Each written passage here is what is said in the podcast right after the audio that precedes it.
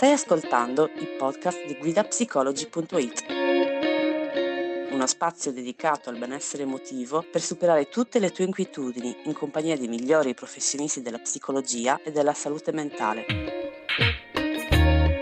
Iniziamo con il podcast. Buonasera a tutti da, da Guida Psychology.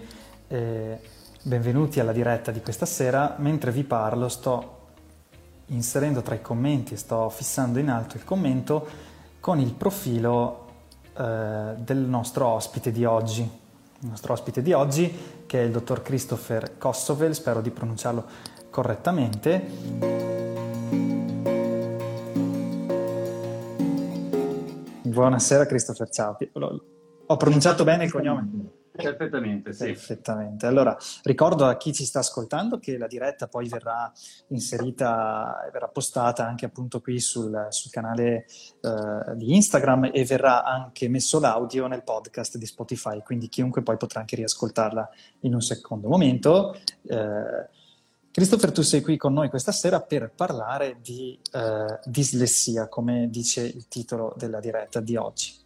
Mm. Quindi ti, ti, do il mio benvenuto, un saluto eh, da parte di, di, tutta la community che ci segue. Eh, ci aiuti per entrare nel vivo a definire che cos'è?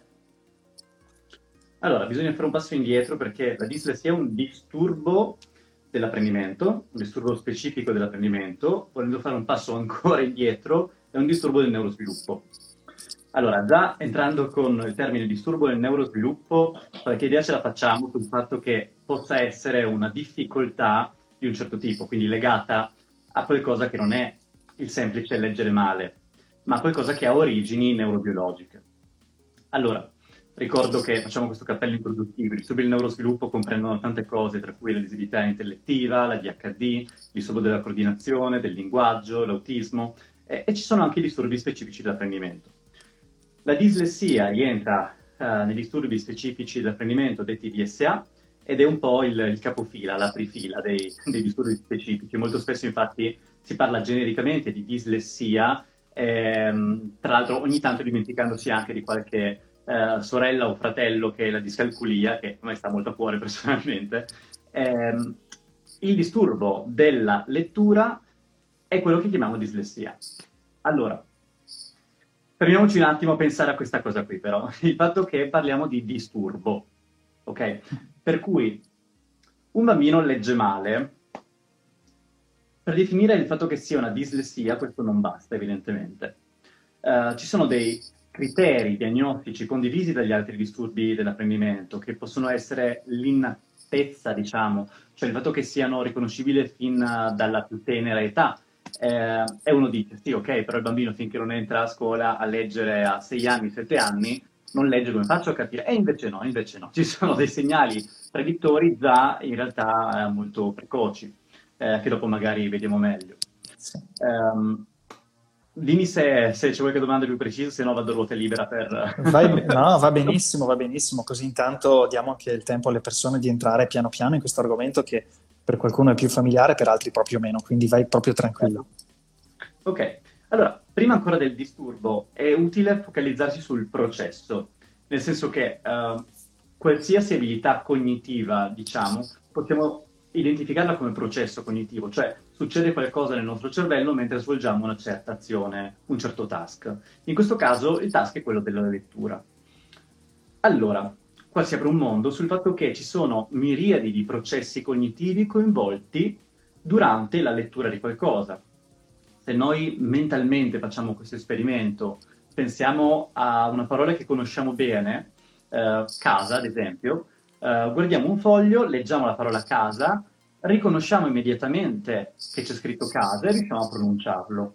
In queste frazioni di secondo, direi, eh, succedono un sacco di cose, cioè la nostra attenzione intanto è focalizzata su quella parola, eh, nella nostra mente c'è quella sorta di pandemonium eh, descritto da Paul Hart, se non ricordo male, dove ci sono dei demoni cognitivi, nel senso che ogni neurone è specializzato al riconoscimento di una certa inclinazione della barretta della parola eh, o della curva della, della parola casa. Um, succede che c'è uno spostamento da sinistra a destra, un processo spaziale, uh, succede che dobbiamo tenere a mente, nella memoria a breve termine, uh, le sillabe che mentalmente stiamo pronunciando, ricordandoci la conversione fonemica, quindi il suono che hanno quelle sillabe. Uh, c'è una fusione fonemica di casa insieme, per cui riusciamo a ricostruire la parola, e in realtà contemporaneamente c'è anche un recupero della memoria a lungo termine, sia del significato di quella parola, eh, sia della capacità di leggerla a colpo d'occhio senza bisogno di mettere in atto dei processi di fusione fonetica. Quindi, cosa può andare storto? Un sacco di cose possono andare storte in questo processo molto complesso. Ok? Per cui in realtà noi definiamo il disturbo uh, della lettura dislessia uh, dato da una lettura lenta o inaccurata in uh, prove di lettura di parole, non parole, brano, Uh, e noi vediamo quello che è l'esito, nel senso che abbiamo delle prove standardizzate, che vuol dire che sono state fatte da tanti bambini, tanti tanti bambini, si è visto quanto in media questi bambini uh, leggono velocemente, quanti errori fanno. Uh, noi possiamo somministrare una, una, prova di valutazione di lettura di questo tipo, in cui conosciamo già quali sono i dati normativi, a un bambino e dire, ok, questo bambino devia di tot rispetto a questa prestazione eh, ha una storia di un certo tipo, dopo vediamo gli altri criteri, possiamo dire che è dislessico, ma questo è un po' il limite ogni tanto che incontriamo, del fatto di dire che è dislessico e cercare una causa unica. In realtà no, cioè come ho cercato di trasmettere nel processo di lettura i processi cognitivi coinvolti sono una miriade, per cui in realtà ogni singolo processo che può essere deficitario può portare poi a una prestazione eh, inefficace di lettura. Ok. Allora, andiamo su quelle che possono essere le cause. Sì, direi mm, che la, la, spiegazione tecnica è già bella succosa, no? Proviamo a capire sì, quali sono le, le cause. Bene. Allora, anche qui dobbiamo andare a livelli, nel senso che, nuovamente riprendo il concetto di prestazione. Uh, quando noi facciamo un compito di lettura, stiamo leggendo, è un aspetto, diciamo, puramente comportamentale. Lo stiamo vedendo lì in quel momento, possiamo valutarlo, quanto è efficace, quanto non è efficace.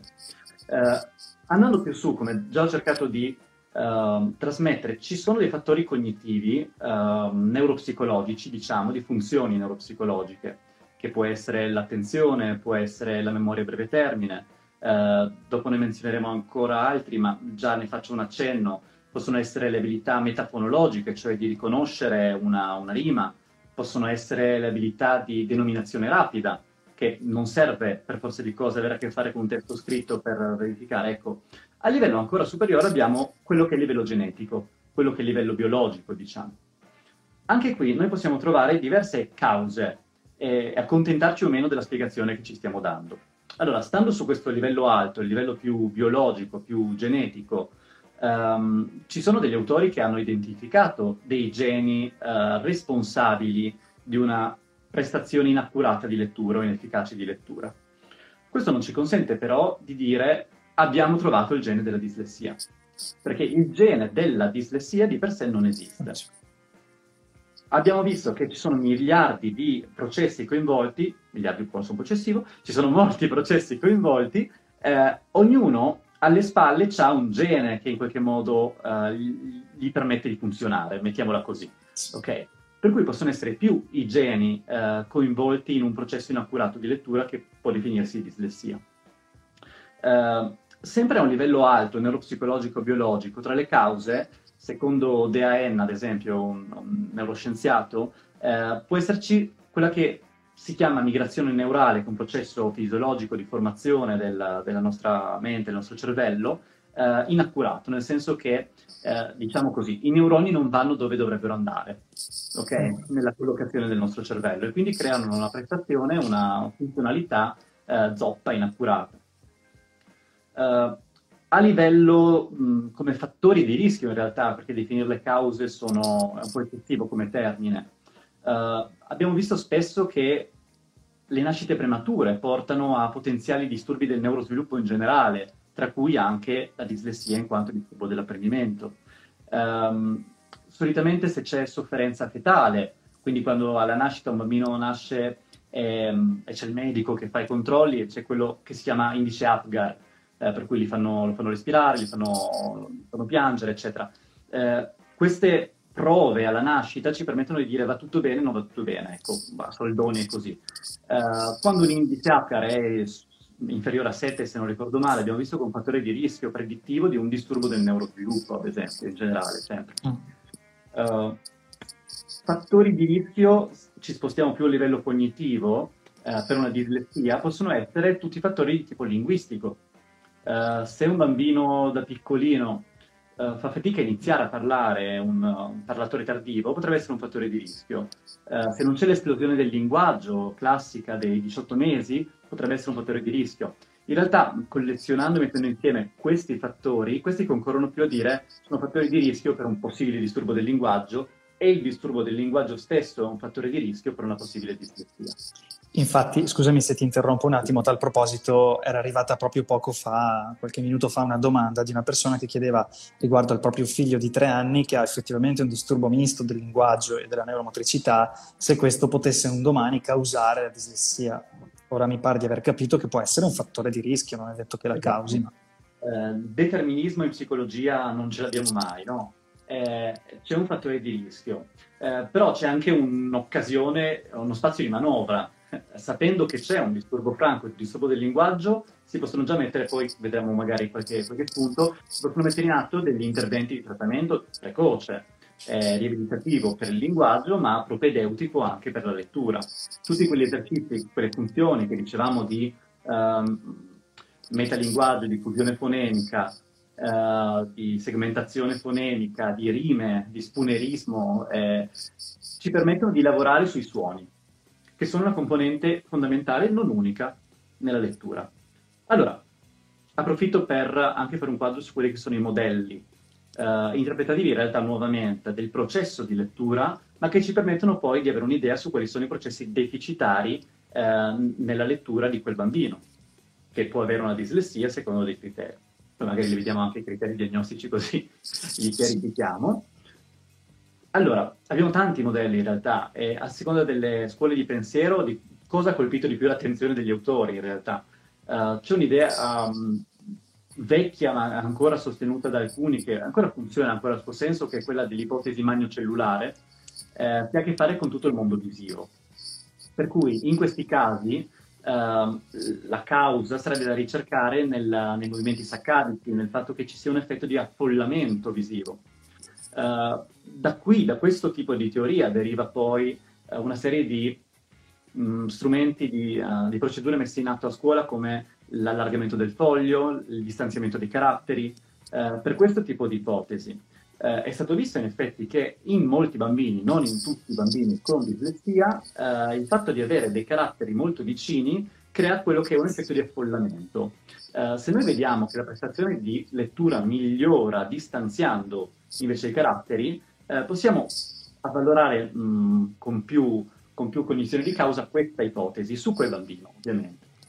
Nuovamente, non so se è chiaro, ma sto cercando di sfatare il mito che esista una causa per la dislessia. ecco. Uh, secondo un altro modello, che è il modello a due vie, un classico modello di interpretazione della lettura che in realtà mh, neurocognitivi odierni stanno molto criticando perché a livello neurocognitivo è difficile dimostrare questo modello, ma a livello esplicativo funziona benissimo, quindi a noi per il momento va bene. Uh, come dicevo prima, quando io leggo casa, è una parola che conosco, che ho già visto. Uh, secondo questo modello io sto attivando un processo di riconoscimento ortografico della parola. Per cui la leggo, questa è la via lessicale, eh, la riconosco, la, la, so pronunciare, recupero anche il significato contestualmente, la so pronunciare. Eh, altro discorso è imbattermi in una parola che non ho mai visto in vita mia. Uh, una parola nuova, una parola lunga, una parola inglese. Ecco, lì sono più obbligato a mettere in atto quei processi di frammentazione della mia parola. Per cui sto leggendo e leggo sillaba a sillaba e poi fondo insieme. Ok? Questa è una via sublessicale mm, eh, fonologica detta. Quindi anche qui noi possiamo avere bambini che riescono molto bene a leggere parole che conoscono o parole facilmente accessibili da un lessico condiviso e fanno tanta fatica invece magari a leggere le parole che non hanno mai visto prima o parole che non vogliono dire niente, perché devono sul momento fare questa operazione di fusione. Ecco, questo modello a due vie. Um, ce n'era un altro volevo, di cui volevo parlare, ma non ricordo. Vabbè, c'è un modello stadiale che è quello integrato nel modello 2V adesso, per cui um, è stato messo in relazione il fatto che la lettura del, delle fasi di acquisizione, eh, che è la fase logografica, ad esempio, la prima quando sono i bambini e leggono Coca-Cola, ovviamente non stanno leggendo Coca-Cola perché non sanno ancora leggere, ma hanno riconosciuto il logo, diciamo, no? Per cui quella parola intera vuol dire quello. E dopo invece iniziano quel processo che dicevamo, grafema-fonema, per cui questa è la A, questa è la D, questa è la C, e quando leggo A posso leggere K, ok? E questo è il processo che dicevamo fonologico, mh, mm, sul lessicale, lessicale, ortografico, ecco. Questi sono poi i modelli, me ne sto perdendo sicuramente uno, poi magari eh, tornerà in mente. Come tutte le cose che si dimenticano, se ci si sforza non arrivano subito, no, poi quando si cambia argomento subito... Esatto. esatto. Ok, um, questi criteri diagnostici. Allora, intanto c'è stato anche recentemente una consensus conference uh, sui disturbi uh, dell'apprendimento che attendavamo da tanto, infatti uh, si chiama LG DSA 18, sono il programma del 2018, per cui l'aspettavamo in realtà dal 2018, c'è stato un lunghissimo lavoro di revisione su alcuni quesiti in particolare. In realtà la situazione è rimasta un po' la stessa, semplicemente abbiamo molti più documenti a guidare eh, alcune operazioni prassi cliniche e riabilitative. Uh, nella dislessia in particolare noi possiamo porre diagnosi di uh, dislessia a partire dalla fine della seconda classe elementare, della classe primaria, uh, attraverso la somministrazione di prove standardizzate, di cui parlavo prima, per cui sono prove che hanno dei dati normativi conosciuti e confrontabili quindi con i nostri soggetti, ehm, e che presentino a questi bambini una storia anamnestica che ci vada a, a far dire ok, questa condizione eh, plausibilmente è una dislessia. Tra questa, come dicevo prima, i fattori di rischio come la, la nascita pretermine, disturbi del linguaggio o difficoltà nel linguaggio, ma anche la familiarità. Perché se è vero che non c'è un'unica causa genetica, eh, quello che sappiamo è che invece la presenza di familiarità è molto alta. Cosa vuol dire? Che un bambino con dislessia probabilmente o mamma o papà o nonni, qualcuno potrebbe ragionevolmente avere un disturbo di questo tipo. Eh, quello che si è assistito negli ultimi anni è il processo inverso, infatti, per cui arrivava il bambino in studio con una dislessia e poi la mamma o il papà dicono ah ok, però anch'io in realtà ho queste cose qui, queste caratteristiche. Infatti c'è stato un accesso anche alla diagnosi dell'adulto recentemente. Questa, questa se, se, ti posso interrompere ancora un attimo, è proprio una domanda che aveva fatto qualcuno antecedentemente, chiedendo ma è possibile che io me ne rendo conto a 18 anni o comunque ecco in età adulta? È possibile, non, per più ragioni, eh, alcune mi fanno più arrabbiare di altre, nel senso che ci sono alcuni ragazzi che sfuggono ad ogni maglia possibile di screening e, e mi chiedo come è stato fatto questo screening durante le scuole. Um, ogni volta che parlo di questa cosa mi viene in mente un ragazzo in particolare a cui io ho fatto una diagnosi a 18 anni e, e, ho fatto una diagnosi dopo averlo sentito leggere, quindi dico, cioè, non è che ho fatto una diagnosi subito dopo averlo fatto sentire, eh, sentito leggere, però dico facciamo un approfondimento. E in effetti è emerso un quadro diagnostico. Uh, però possibile che nessuno prima l'abbia sentito leggere? Eh, può essere di sì, può essere di no. In mm, alcuni casi pediatri, insegnanti cercano di tranquillizzare giustamente per alcuni versi i genitori dicendo ma sì, poi queste cose si sistemano da sole. Mm, alcune volte non si sistemano da sole, quindi sarebbe il caso invece di uh, procedere con un iter diagnostico più rigoroso. Ecco, uh, perché alcuni sfuggono poi perché, eh, e questo è un altro criterio che non è un criterio diagnostico ma è utile per la diagnosi, eh, a livello cognitivo sono brillanti. Ok? Allora, una valutazione multicomponenziale dell'intelligenza, parolone, eh, per dire semplicemente che non è che ti faccio fare una prova e ti dico quanto sei intelligente, punto, ma ti faccio fare una serie di prove che formano scale diverse, appartengono a domini intellettivi diversi, eh, questo tipo di prove, la più famosa la, sono le scale Wechsler, la, la WISH o la WISC eh, in Italia, ci permette di dividere degli indici, dove ci sono degli indici di abilità generale e degli indici di competenza cognitiva. Allora, gli indici di abilità generale che ci consentono di cogliere somiglianze tra parole o tra immagini, vedere dei nezzi, fare dei collegamenti, che sono in realtà quei processi che più tradizionalmente diciamo sono persone intelligenti e le persone che riescono bene in questi compiti, ok? Formano quell'ambito chiamato IAG, indice di abilità generale. Altro discorso invece è per l'indice di competenza cognitiva, cioè uh, quanto sei veloce a fare un'operazione semplice. Uh, nel caso specifico della Wish, ad esempio, quanto sei veloce a mettere sotto a ogni segno il numero corrispondente che ti ho insegnato che è quello. Quindi tu vai a vedertelo o lo memorizzi, lo fai velocemente. Oppure uh, quanti numeri riesci a ricordare a memoria? Cioè, se io ti dico una serie di due numeri, di tre numeri, di quattro numeri, eh, quanto sei bravo in questa operazione qua? Ecco, questi mh, mm, rispettivamente sono la velocità di elaborazione e la memoria di lavoro, che formano l'indice di competenza cognitiva. Mi sto dilungando in questo perché i bambini con dislessia e i ragazzi con DSA in generale eh, presentano un indice di abilità generale buono e secondo alcune ricerche superiore in realtà ai normotipici, ai normolettori, eh, è un profilo però di competenza cognitiva molto basso talvolta. Nuovamente, questo per ricordare una cosa a, a chi ci ascolta, che eh, se io faccio una somma, una media di questi quattro insieme, emerge un profilo che probabilmente darebbe un, un QI basso, allora, intanto una persona non dovrebbe basarsi sul QI con questi criteri perché ci sono un po' di problemi normativi nel fare questo a livello statistico, ma due anche per buon senso. Tu hai davanti un ragazzo brillante eh, che ti cade in una prova di velocità di elaborazione, difficile stimare che allora eh, sulla base di questa prova non sia effettivamente così brillante. Ecco, eh, parentesi a parte. Quindi, tutto questo per dire, può sfuggire un ragazzo durante i suoi anni a mm, tutta una serie di osservazioni per dire che è dislessico? In realtà sì, perché può mettere in atto delle strategie eh, di compensazione molto efficaci. Uh, ad esempio, ci sono bambini, ho un bambino in riabilitazione che uh, è curioso, è tantissimo, è curiosissimo, per cui ogni volta che poi uh, impara delle parole hanno un senso, sono importanti per lui, per cui ogni volta si ferma e chiede questo cosa vuol dire.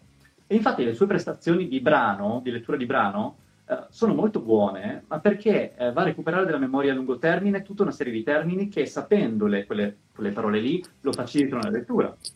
Uh, se gli vai a fare una prova di uh, anche parole isolate in realtà, ma soprattutto di non parole che non vogliono dire nulla, bassissimo. Mm. Ok? Per cui, visto che tradizionalmente non facciamo leggere non parole a scuola, eh, può essere che dei profili deficitari da questo punto di vista non emergano così uh, chiaramente. Ecco, la diagnosi nell'adulto adesso, oltre ad essere stato dato qualche linea guida durante questa consensus sulle linee guida per i DSA, eh, ci sono un po' di movimenti in Italia, un po' di movimenti a livello di ricerca scientifici che hanno proposto delle batterie apposite, eh, di test appositi per, per, gli adulti e sono anche batterie molto interessanti. Eh, recentemente li ho utilizzati per fare una, una diagnosi o un adulto quarantenne, cinquantenne, che dice io tutta la vita che sento che c'è qualcosa che non va, ma all'epoca non, non si parlava, mi davano del figo, ho svogliato, del... Ah. però no, in realtà. E quindi ci sono situazioni in cui è, è possibile adesso, con uh, gli strumenti che abbiamo attualmente, anche fare diagnosi in età adulta. Il problema dei servizi è che non molti servizi pubblici fanno questo tipo di servizio in età adulta. Ecco, ci sono i privati che eh, ah. sono l'unica strategia al momento. Ok. Cosa dici, Christopher? Parliamo un po' di trattamenti, anche, diamo anche un po' un assaggio di questo, se non avevi da concludere qualcosa sui criteri diagnostici ovviamente puoi anche farlo. Eh, no, ecco, sui criteri l'unica cosa che eh, era interessante, è interessante fare, ma è utile fare a livello diagnostico, è non limitarsi a una diagnosi categoriale, si chiama così, cioè dire dislessico o non è dislessico, ma fare quella che viene chiamata una diagnosi funzionale.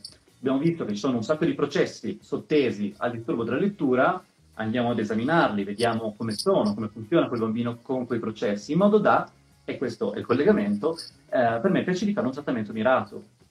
Allora, perché sarebbe un po' ingenuo dire ho un bambino dislessico, come lo alleno? Facendolo leggere, punto.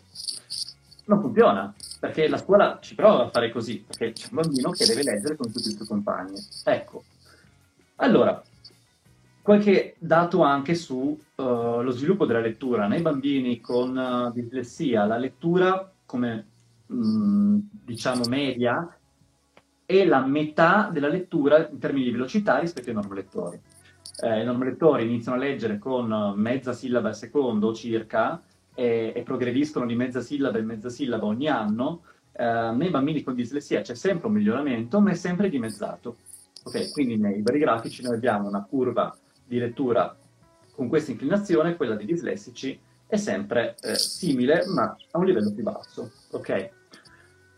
I trattamenti, come funzionano? Se è un bambino dislessico, che giovamento può trarne? Uh, ricordiamoci che il nostro cervello è plastico. E questa cosa qui uh, è vera soprattutto nei bambini, ma non solo nei bambini. Fino a qualche tempo fa pensavamo che i neuroni che muoiono basta, li abbiamo persi, invece no, ci siamo accorti che non è così. Uh, quindi la riabilitazione è possibile anche in età adulta e tutti i training riabilitativi su disturbi neurologici in età adulta ce dimostrano, insomma. Nei bambini a maggior ragione, perché sono molto plastici.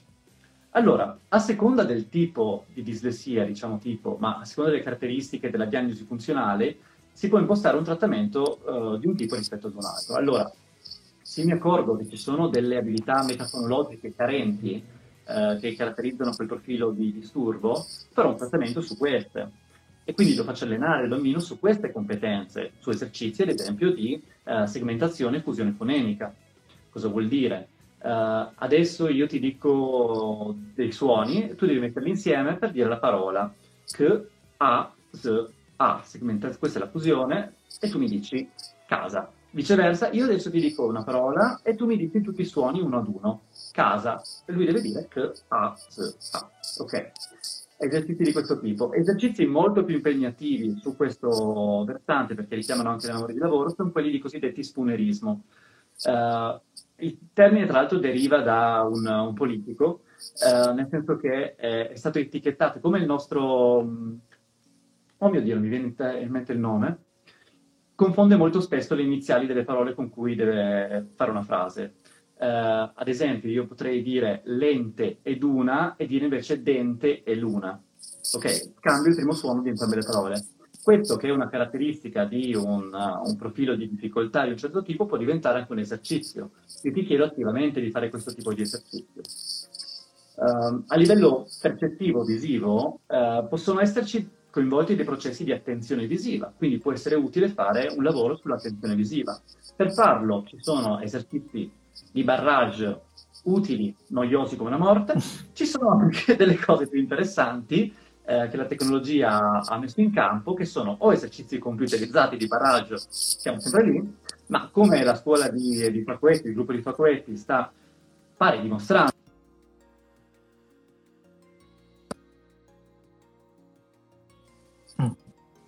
Oh, ci sono ancora perché vedo un problema. C'è stato un problema tecnico, ma sembra che ora si sia stabilizzato. Sembra. Ok, ottimo. No, dicevo che gli action game, come il classico Rayman, Uh, è, un, è, un, gioco che permette di allenare questi processi di attenzione uh, visiva. Eh, anche il fatto che siano platform scorrimento sinistra-destra, ok? Tutta una serie di caratteristiche che rendono anche un gioco utile per la riabilitazione. Uh, ci sono quei processi che dicevamo prima di velocità di elaborazione, ad esempio deficitari. Posso pensare di impostare un trattamento anche su quei processi lì. Non solo, perché è, stato visto che è utile in realtà combinare i tipi di trattamento, ma potrei far allenare un bambino con, ad esempio, Temple Run. È una cosa che faccio spesso con, uh, con i miei bambini. Eh, Temple Run è un gioco vecchio per chi non lo conoscesse, dove c'è un uomo che corre in un, in un labirinto, in realtà deve soltanto girare a sinistra, a destra, abbassarsi o saltare. Eh, anche qua richiede eh, attenzione visiva, ma soprattutto velocità, reattività. Um, non mi ricordo un altro, è surfer qualcosa, ma tutti i giochi di questo tipo eh, che allenano la reattività possono essere utili per la riabilitazione, per il trattamento.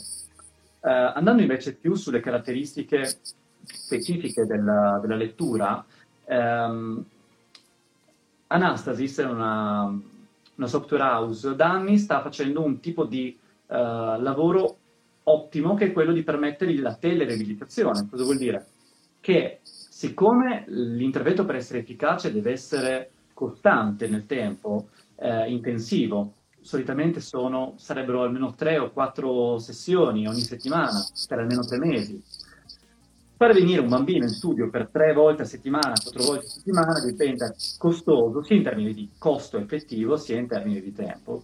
Per fortuna esistono piattaforme come Anastasis eh, attraverso Riginet che permettono questo lavoro a distanza, cioè il bambino viene in studio e si fanno dei lavori di un certo tipo, ehm, anche a volte con la stessa piattaforma o con altri software o con altri materiali carta e matita, e quando, approfitto per dirlo adesso, quando il bambino in studio è utile anche lavorare su quello che è l'aspetto metacognitivo, cioè eh, fare dei ragionamenti su quello che sto per fare, per rendere eh, l'azione che sto per compiere con maggior carico attentivo, ma con maggior efficacia attentiva. Mm. Scegliendo delle strategie, andando a dire ok, questo le- testo che sto per leggere è lungo, mi conviene fare questa cosa qui, questa è una parola che sbaglio spesso, quindi cosa posso fare? Tutta questa serie di uh, strategie metacognitive. Uh, quello che stavo dicendo è però che il bambino viene in studio una volta a settimana a fare questa cosa, ma a casa invece, eh, attraverso il computer, fa degli esercizi che sono su questa piattaforma che il riabilitatore ha impostato per lui. Allora, il più ehm, lampante esempio della riabilitazione per la dislessia è Reading Trainer, che è una piattaforma, che è un'applicazione, le chiamano all'interno di Reading, che è questa piattaforma, eh, che consente una lettura con effetto karaoke, nel senso che c'è un'illuminazione delle, delle parole o delle parti di parola, secondo delle impostazioni, eh, a velocità crescente. Per cui impostano i parametri sulla lettura attuale del bambino, Uh, c'è un processo autoadattivo che a seconda di quanti errori fa il bambino uh, permette di cla- calibrare quanto più velocemente sarà da leggere la prossima volta. Ok? Uh, un altro esempio sulla piattaforma sono quelli che riguardano i processi che riguardano invece il run, il, il rapid access training, la denominazione rapida. Anche lì, stesso discorso, eh, si può fare a distanza, eh, sullo schermo appaiono tante immagini diverse, il bambino ha memorizzato tra quelle, quel set dato all'inizio, e il bambino deve velocemente dirle. Eh, l'esaminatore, il riabilitatore, anche il genitore in realtà se lì a fianco, segna quali sono gli errori. Anche qua c'è un'autodattività. È nella grandezza degli stimoli, è nella difficoltà degli stimoli a livello di parole nel lessico quotidiano. Eh, c'è anche la versione run the run, se non ricordo male, o memo run, non ricordo quale delle due, sta memo run, che integra anche con processi inibitori. Cioè, quando vedi l'immagine della casa devi dire piuma, quando vedi piuma devi dire casa, quando vedi palla devi battere le mani. Ok? Sono processi che integrano quindi la denominazione rapida con processi eh, di funzioni esecutive come l'inibizione, l'attenzione, eh, che permettono un lavoro più corposo, insomma. Ecco. A livello riabilitativo questo è eh, un po' il quadro generale. Come dicevo, è importante che però ci sia questa costanza. La teleabilitazione permette di, di, fare questo lavoro anche a distanza. E ho seguito un ragazzo a distanza, anche soltanto a distanza per motivi di, uh, di logistica, ed è comunque un lavoro efficace. Questo è importante, no? E credo che ci hai fatto, ci hai aperto un mondo questa sera di, eh, di quanto, su, su, quanto sia complessa questa, questa materia, no? Cioè, eh, dislessia sembra un, una condizione di eh, un'etichettina così definita quando in realtà poi è estremamente complessa, l'abbiamo visto sia nelle sintomatologie, nelle cause, nei, nei, fattori di rischio e quindi anche nei trattamenti che possono essere molto diversi a seconda no? eh, di che cosa poi eh, anche i test ci dicono rispetto al funzionamento di una persona o comunque la riabilitazione ce lo dice, no? E, quindi abbiamo aperto proprio dei, spalancato dei portoni. e Approfitto. Per, Prego, per certo. Uh, allora, io mi sono messo qua vicino dei, un po' di libri da suggerire. Bene. Allora, per chi ha tanta tanta pazienza e voglia di leggere, DAN, eh, che è il neuroscienziato che citavo prima, ma a livello di neuroscienziati nel territorio, nel panorama mondiale, è uno eh, di quelli a tenere d'occhio. Eh, nei neuroni della lettura parla del processo di lettura, di come ha avuto origine e, eh, e approfondisce quell'ipotesi che dicevo prima della migrazione neurale. Questo per chi volesse invece come colleghi, ma penso che sia già conosciuto dai colleghi, questa è la riedizione di diagnosi di disturbi specifici dell'apprendimento eh, di Dio, Lopresti e Tre Soldi, eh, che non può mancare questo in realtà non ho la riedizione, ma mi sa che la prenderò, che invece è un, un manuale storico che è di Cornoldi, eh, dove presenta tutti i quadri diagnostici e fa una descrizione di eh, patologia, di uh, caratteristiche diagnostiche, di diagnosi funzionale, eccetera. Eh, in realtà ne ho preparati tanti altri, ma due principalmente volevo ancora mostrarvi, che è questo per chi invece eh, magari non è un, uno psicologo, non è un, logopedista, ma vuole comunque approfondire il discorso, che va bene sia per effettivamente gli insegnanti, ma sia per chiunque vuole un po' uh, leggere di dislessia. E l'altro invece, sempre invece per gli insegnanti, è questo, perché eh, non abbiamo parlato di tutto l'aspetto di misure compensative e dispensative.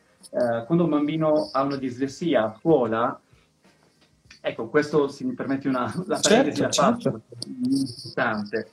Eh, identifico il bambino. Allora, l'iter diagnostico è scuola segnala c'è un problema.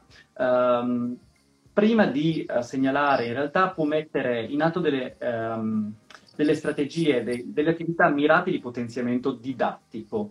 Vedo di nuovamente attraverso dei test possibilmente come è andata, segnalo la famiglia, la famiglia fa richiesta alla neuropsichiatria infantile o chi per lei di fare una valutazione, gli arriva in mano alla famiglia la certificazione o meno della, del disturbo, la famiglia può o meno portarla a scuola.